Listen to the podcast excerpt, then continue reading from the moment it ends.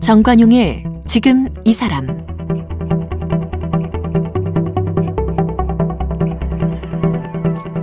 여러분 안녕하십니까? 정관용입니다.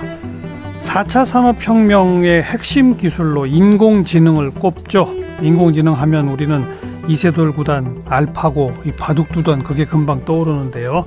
인공지능에다가 빅데이터, 로봇 기술 이런 것들이 결합되어야 이 자율주행차 시대, 그리고 인공지능이 재판도 대신하고 신문 기사도 쓰고 심지어 그림도 그린다고 하고 이런 미래들이 펼쳐져 나가겠죠. 그런데 인공지능 참 어렵습니다. 그 어려운 인공지능에 관한 이야기를요, 관련 인물들 이야기 중심으로 만화책 혹은 그림책 이렇게 펴낸 분들이 있네요. 야사와 만화로 배우는 인공지능 이런 제목, 1권, 2권, 2권의 책으로 펴내셨는데요. 이 공동 저자가 계십니다. 한 분은 글을 쓰시고 한 분은 그림을 그렸다는 권건우 현 위 데이터랩의 대표, 그리고 그림을 그리신 삼성 SDS의 수석 엔지니어 허령 씨, 이 두 분을 함께 만나겠습니다. 어서 오십시오. 네, 반갑습니다. 권건우 대표님? 네. 초대해 주셔서 감사드립니다. 허령 이 수석 엔지니어님은 뭐라고 불러야 됩니까? 그냥 수석이라고 불러집니다. 허령 수석님. 네네. 삼성 SD에서 어떤 일을 하세요? 저는 이제 금융회사에서 상품을 만들거나 이런 소프트웨어를 개발하고 분석하고 이런 일을 하고 있습니다. 소프트웨어 개발. 네. 그것도 컴퓨터 응용하시는 거잖아요. 그렇습니다. 그런데 그림이에요? 그림은 평상시에 제가 늘 하고 있던 것의 연장선에서 작업을 한 거였고요. 그림이 특화된 사람은 아닙니다. 그런데 제가 이 책을 보니까 그림을 특별히 잘 그리신 것도 없네요. 보니까. 그렇죠. 그냥 계속 사람 얼굴만 그리셨는데요. 맞습니다. 네. 그죠? 그 과학자들이 굉장히 유명하신 분들이라 구글 같은 데 쳐보면은 사진이 굉장히 많이 나와 있습니다. 데이비드 허블, 토르스턴 위즐, 넘기다 보니 그런 분이 나와요. 존 맥카시, 마빈 민스키, 클로드 셰넌. 저는 아무도 모르는 사람인데요. 인공지능 분야에서는 굉장히 유명하신 분들입니다. 네, 거기 그래도 좀 최근에 아인슈타인급 대접을 받는 분들도 몇 분 있습니다. 네, 어쨌든 인공지능, 특히 최근의 인공지능은 이제 딥러닝이라고 하는데 그게 사실 인류의 어떤 역사를 바꿀 만한 그런 혁신적인 서비스를 보여주고 있어가지고 네, 그 영향력은 사실은 거의 아인슈타인급이죠. 네. 그런 인공지능 개발에 영향을 미친 과학자들의 이야기. 그걸 야사와 만화로. 야사는 뭐예요, 그럼 야사는? 그러니까 정사가 아니고 뒷이야기예요? 네, 나름 제가 많은 논문을 뒤져서 근거 레퍼런스를 정확하게 달려고 했지만 이 책 뒤에 보니까 무슨 또 박사 논문집처럼 참고 자료는 어마어마해요. 네네, 어마어마한 자료를 서치해서 했는데 그럼에도 불구하고 논문이라고 정사라고 할 만큼 이렇게 근거가는 아직까지 되지 않고 그리고 또 저 내용이 저는 어떤 인공지능의 알고리즘이 진화 발전하는 단계에서 누구와 어떤 만나서 누구랑 또 사귀고 누구랑 누가 싸우고 이런 인물 중심의 어떤 에피소드들이 상당히 많은 영향을 미쳤습니다. 진짜요? 예. 그래서 그 이야기를 이제 정사라고 하기에는 근거가 조금 부족하고 또 그런 에피소드 위주의 일들이 우리한테 더 기억하기 좋고 또 인공지능 탄생의 비밀에 더 많은 영향이 있다고 봐서 저는 이제 야사를 중심으로 그 인물 중심으로 그렇게 했습니다. 네, 권건우 대표시죠? 네네네. 위 데이터랩. 네네네. 위 데이터랩이 뭐 하는 곳이에요? 제가 이제 한 2, 3년 전에 창업을 했는데 이제 기본적으로 데이터를 연구한다는 뜻의 데이터랩이고. 빅데이터 다루시는 곳이에요? 그리고 이제 그 위라는 게 좀 제 의미도 괜찮고 또 당시에 중국에 아주 유명한 위로 붙은 그런 기업이 있지 않습니까? 그래서 제가 위를 붙여서 요즘 제가 만들고 있는 그런 법인에다 위를 붙이고 있습니다. 그래서 우리는 데이터를 연구한다 이런 뜻입니다. 빅데이터 다루는 창업한 회사. 네, 그렇습니다. 그 전에는 역시 삼성 SDS를 다니셨다고? 맞습니다. 우리 허령 수석하고 같이 같은 사무실에 1년 선후배 사이였습니다. 몇 년도에 두 분이 그럼 만나신 거예요?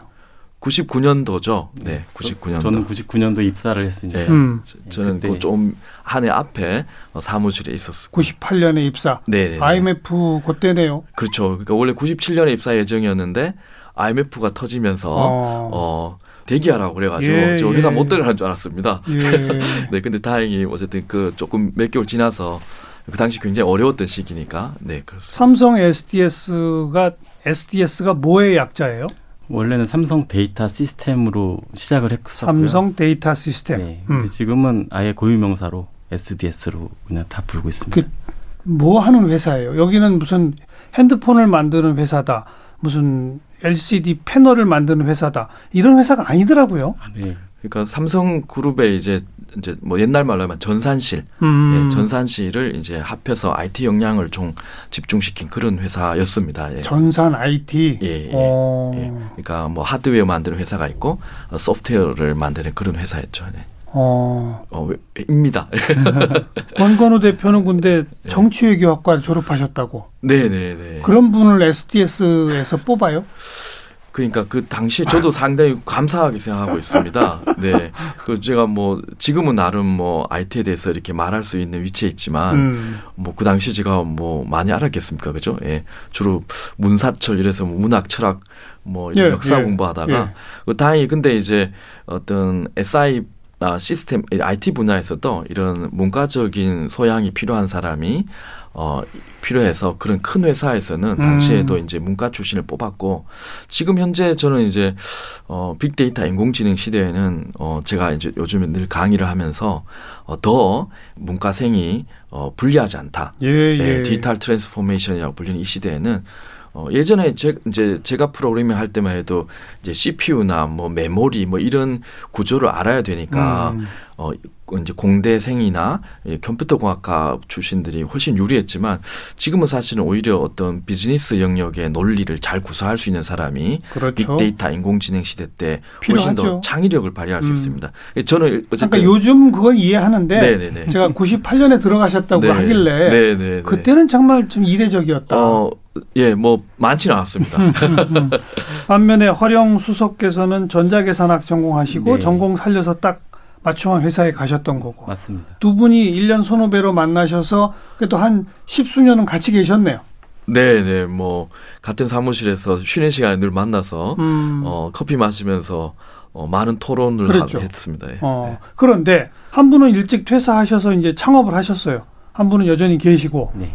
근데 두 분이 책을 같이 낸다는 건 어떤 또 인연입니까? 이건 허령 수석께서. 네. 그 한 3년 전에 이제 권건우 대표가 창업을 하고 그러면서 이제 이 세상을 바라보니까 데이터 처리가 아니고 데이터 분석, 인공지능 이런 쪽에 흐름이 간다. 그래서 우리가 아직 그런 쪽에 역량은 부족하니까 같이 스터디를 해보자 해서 한 10명 정도를 모아서 매주 토요일마다 스터디를 했습니다. 연구 모임을 만들었어요? 그렇죠. 예, 그래서 저보고도 빨리 들어와서 합류해라.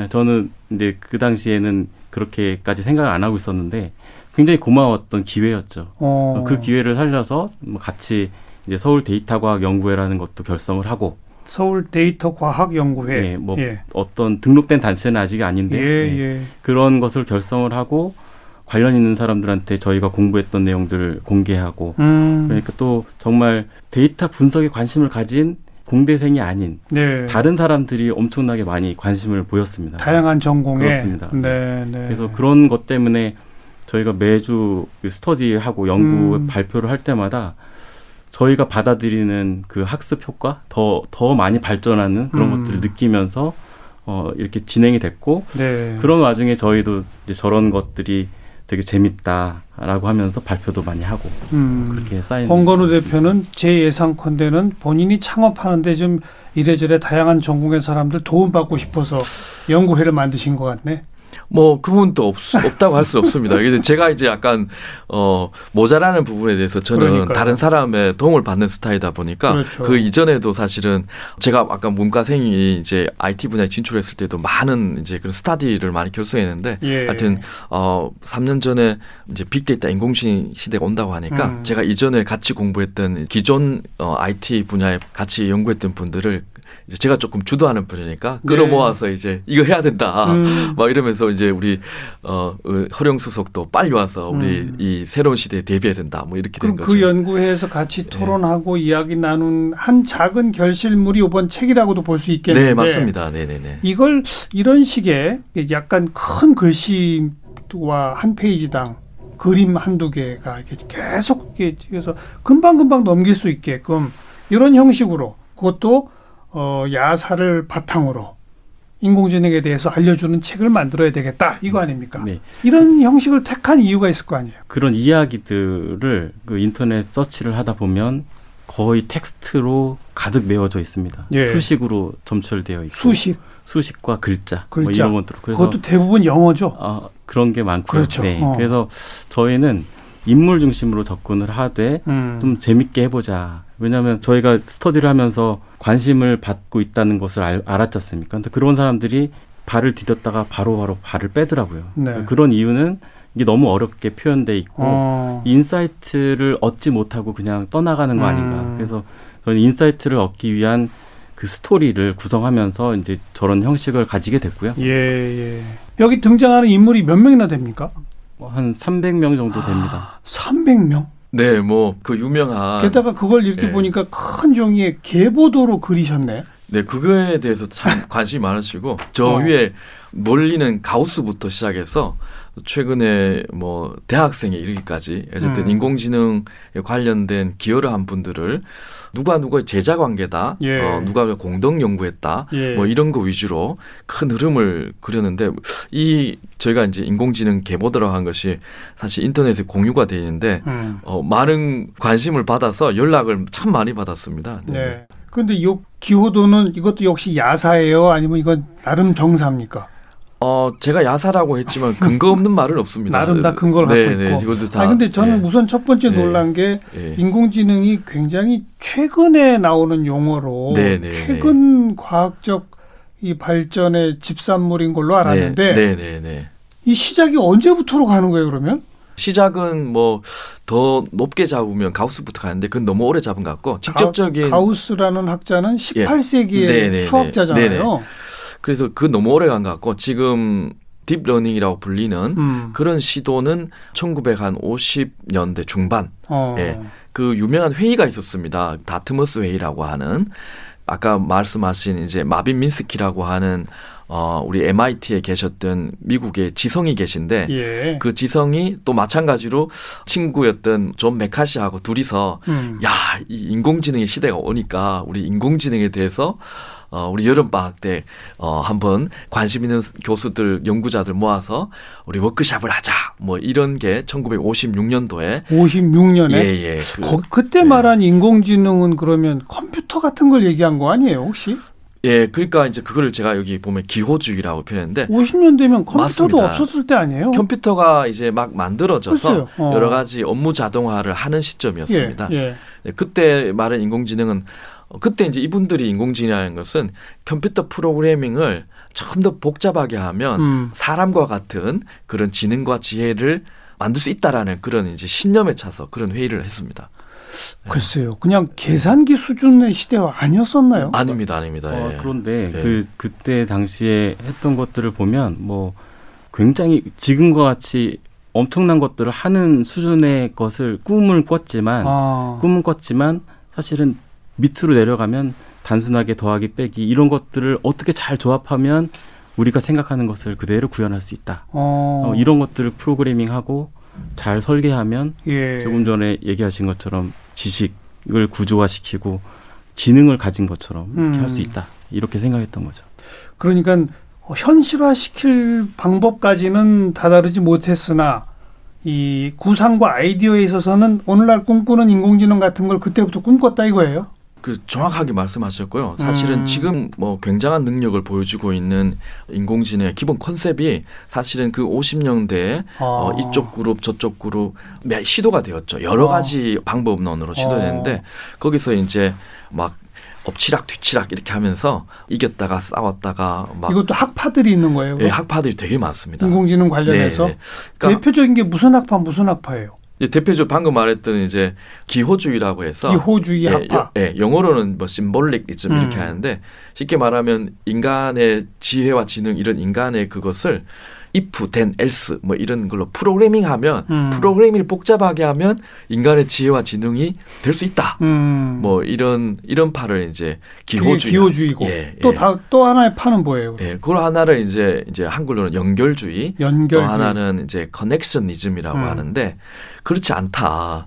인간의 이 오묘한 지능과 지혜는 그렇게 if then else를 복잡하게 프로그래밍할 수 있는 게 아니고 연결해 있는 거다. 뭐랑 뭐를 연결하는 거예요? 여기서는 이제 노드라고 불리는 어떤 그런 길, 길이라고도 할 수 있습니다. 네, 어떤 그런 노드를 연결해서 인간의 우리 뇌신경이 100종 뉴런이 연결하듯이 네, 똑같습니다. 그래서 그거 뉴런이 연결된 것처럼 따라해야 된다. 이런 어프로치가 있었고 그게 아니고. 열심히 프로그래밍해서 복잡하게 하면 될 수 있다. 뭐 이렇게 두 가지가 대표적인. 누가 이겼어요? 그래서 아직 싸우고 있어요? 아닙니다. 20세기는 압도적인 그 기호주의 승리였습니다. 네. 그래서 이 연결주의는 이제 인공지능의 겨울시기다. 이래서 굉장히 힘든 시기. 연구자도 거의 없고. 요즘 역전됐어요? 역전됐습니다. 그래서 이제 그게 딥러닝 아니에요? 딥러닝 맞습니다. 저도 이 신문 기사를 보면 알파고 그 바둑 그 설명하는 기사에 이게 뭐랑 뭐가 연결됐다는 단어가 많이 나오더라고요. 그거죠? 예, 맞습니다. 여기서부터는 제가 더 이상 못 따라가지만 좌우가 21세기 이후로는 2010년도를 기점으로는 사실은 지금 우리가 와우하는 이런 인공지능의 놀라운 능력들은 이제 소위 말하는 연결주의, 그렇죠. 연결주의 분야에서 나오고 있고 한때는 또 이런 거 있었습니다. 이제 80년도에 일본에 우리 이제 선생님도 들어보셨을 그 퍼지 세탁기라고. 네. 애매한 것을 이제 알아서 해주는. 지가 알아서 세탁하는 이런 거죠. 이 퍼지라는 것도 인공지능의 하나의 방법론이었습니다. 한때는 그게 인공지능의 대명사로 불렸었잖아요. 알겠어요. 그런데 약간 여기서 연결주의와 기호주의가 이렇게 싸운 건 맞죠. 이렇게 경쟁을 했던 건 맞는데 지금 딥러닝이 완전히 뭐 압도를 해서 머신러닝 이쪽 다른 분야를 죽인 건 아니고 이것이 지금 같이 올라오면서 한쪽이 더 뜨는 뭐 이런 구조로 가고 있는 거죠. 그래서 기업에서도 머신러닝과 딥러닝 이쪽을 다 같이 연구하고 다 발전시키고 있습니다. 아, 그래요. 지금 인공지능 연구 발전 단계가 이게 이 바둑이나 뭐 체스나 뭐 이런 거에서 인간을 이겨버린 건 벌써 한참 지난 옛날 얘기고, 그죠? 네네네. 얼마 전 제가 읽은 기사로는 인공지능 그 로봇하고 대화를 하는데 이 녀석이 거짓말도 한다 그러더라고요. 거짓말까지 할 줄 아는 인공지능, 이건 무슨 뜻이에요? 사람을 속인다고 하는 거는 그게 진실을 얘기한 것처럼 말을 하는 거지 않습니까? 예. 진실인 것처럼 이렇게 말을 이제 왜냐면. 근데 인공지능은 자기가 갖고 있는 데이터에서 그것이 진실이 아니라는 걸 알고 말하는 걸 거 아니에요? 아닌가요? 그렇죠. 진실이 아닌 것들 알고서도 그러니까 우리가 어떤 사이클을 보면 작은 사이클이 있고 큰 사이클이 있습니다. 크게 보면은 사실은 목적 지향적으로 얘기를 하고 있을 텐데 요 단면만 보면 거짓을 얘기하는 것 같기도 하고 뭐 이런 것이 되겠죠. 데이터를 분석해 보면 데이터는 그런 것들을 다 통합해서 우리한테 말을 해줍니다. 근데 그거를 우리가 요만큼만 보고 분석해서 얘는 1이야. 얘는 0이야. 그러는데 사실은 더 길게 보면 얘는 그게 아니었던 뭐 3이 되든가 뭐 이런 게 나올 수가 있는 거죠. 우리가 거짓이라고 하는 것들 혹은 이런 것들도 사실은 어떤 것이 진실인지는 모를 수도 있고 그래도 굉장히 그런 쪽으로 넘어가면 생각이란 게 뭔가 뭐 이런 쪽으로도 발전이 되겠죠. 그렇죠. 그래 지금 제가 바로 그 대목 인공지능 로봇이 거짓말까지 하는 인공지능 로봇이 나왔다더라라는 기사를 제가 최근 주목해 본 게 이렇게 되면 인공지능이 자기 혼자 스스로 사람처럼 생각하고 사람처럼 인공지능을 만들어서 사람을 종처럼 부리는 시대가 오지 말라는 법이 있나? 이 생각이 들어서 그러는 거예요. 인공지능의 미래에 대해서 어떤 학자들은 매우 긍정적으로 어마어마하게 발전할 것이고 그것을 통제할 필요도 없다. 뭐 이런 분들이 계시고 그렇지 않다. 이것은 한계가 있고 어느 정도 지금도 너무 실제 능력보다 너무 이렇게 불려져 있다. 뭐 이런 파도 있고, 중간에 이제 우리가 아는 우리 엘론 머스크는 발전을 할 때 이것을 적절히 통제해야 된다. 뭐 이런 입장이거든요. 예, 예. 예, 그래서 지금 선생님께서 말씀하신 거는 주로 이제 막 우리가 모든 걸 다 할 수 있다. 무한 가능성과 어떤 가만놔둬도 긍정적이다 이런 쪽의 얘기고, 또 중간에 중간파와 이렇게 약간 부정하는 파, 네, 너무 부풀이, 네, 이렇게 다 있습니다. 네. 네. 제가 볼 때는 약간 좀 너무 부풀려져 있는 면도 좀 있는 것 같고. 그래요. 예, 지금 현재 공식적으로 제일 그래도 인정받고 있는 것은 이 테슬라의 그 앨런 머스크가, 예, 예, 인류를 위한 인공지능을 어떤 어느 정도 통제하에서 발전해야 된다고 해서 자기가 이제 또 하나의 통제가 좀 필요하다. 네네. 그렇죠? 그래서 오픈 AI라는 회사를 만들었습니다. 네, 그래서 그 뭐 우리나라 사람들도 몇명 가입고 하는데, 그 회사에서 최근에 이제 GPT-3라고 이 인공지능 하는 분야의 분들은 다 아주 놀라운 일인데, 소위 자연어 처리, 이게 우리가 사람처럼 말하고 이런 것을 진짜로 능숙하게 할 수 있다. 뭐 이 정도가 현재까지 발표된, 검증된 가장 최신 버전인 것 같습니다. 그냥, 네, 일상적 대화를, 네네네, 막힘없이 해내더라. 네네. 사람과 어떤 질문을 했을 때. 그런데, 네, 네, 바로 거기서 그 질문할 때, 네, 답에 거짓말도 한다는 거예요? 그거는 그건 제가 아닌가요? 그건, 네, 다른 건가요? 조금 저는 좀 부풀려진 면이 있지 않나 이 생각이 되고요. 어느 정도는 사람처럼 했을 때. 알겠습니다. 네네네. 예.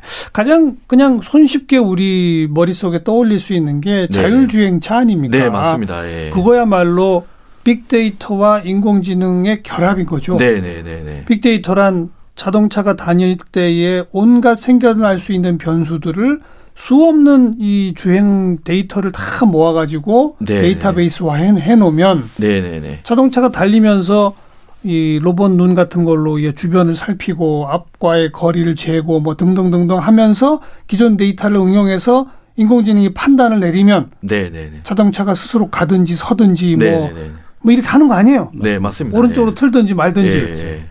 이제 거의 다 왔다는 거 아닙니까? 앨런 머스크가 완전 자율주행차를 발표했다. 했다, 뭐 이렇게 나왔죠. 네. 그래서. 네, 아직도 그 타고 그저 졸면 잡혀간대요. 아직은.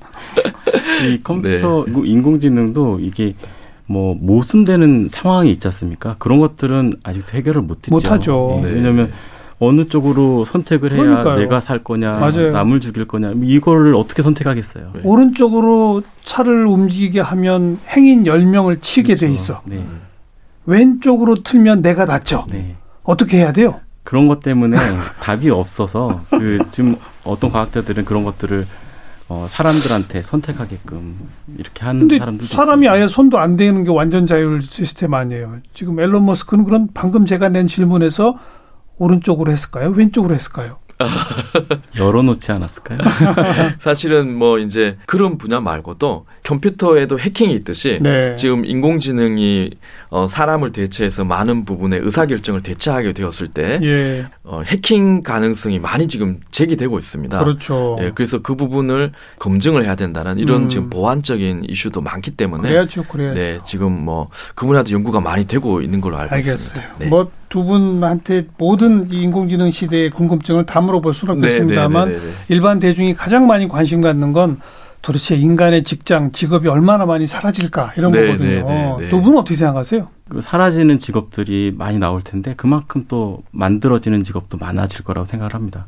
비슷비슷할 거다? 비슷하다고까지는 말을 못하겠지만 우리가 미래를 상상을 하면 할수록 우리의 직업들은 더 많이 나오지 않을까 이런, 예, 생각이 좀 듭니다. 예. 왜냐하면 인공지능이라고 하는 것이 한 발자국 내밀 때마다 발전하는 세상이 달라지지 않습니까? 그러면 그거를 우리가 어떻게 한정해서 얘는 이거고 얘는 이거야 이렇게 말할 수가 없는 거니까, 그 기술의 발전을 보면서 적극적으로 우리가 대응을 해야 되지 않을까 이런 생각을 해봅니다. 어떻게 생각하세요? 그런 질문들이 많고, 근데 전환 과정에서 사실은 인공지능이 놀라운 능력을 발휘해주고 있기 때문에, 예, 전환 과정에서 실업의 문제, 이런 일자리 이런 문제는 어쩔 수 없이 발생할 걸로 저는 보고요.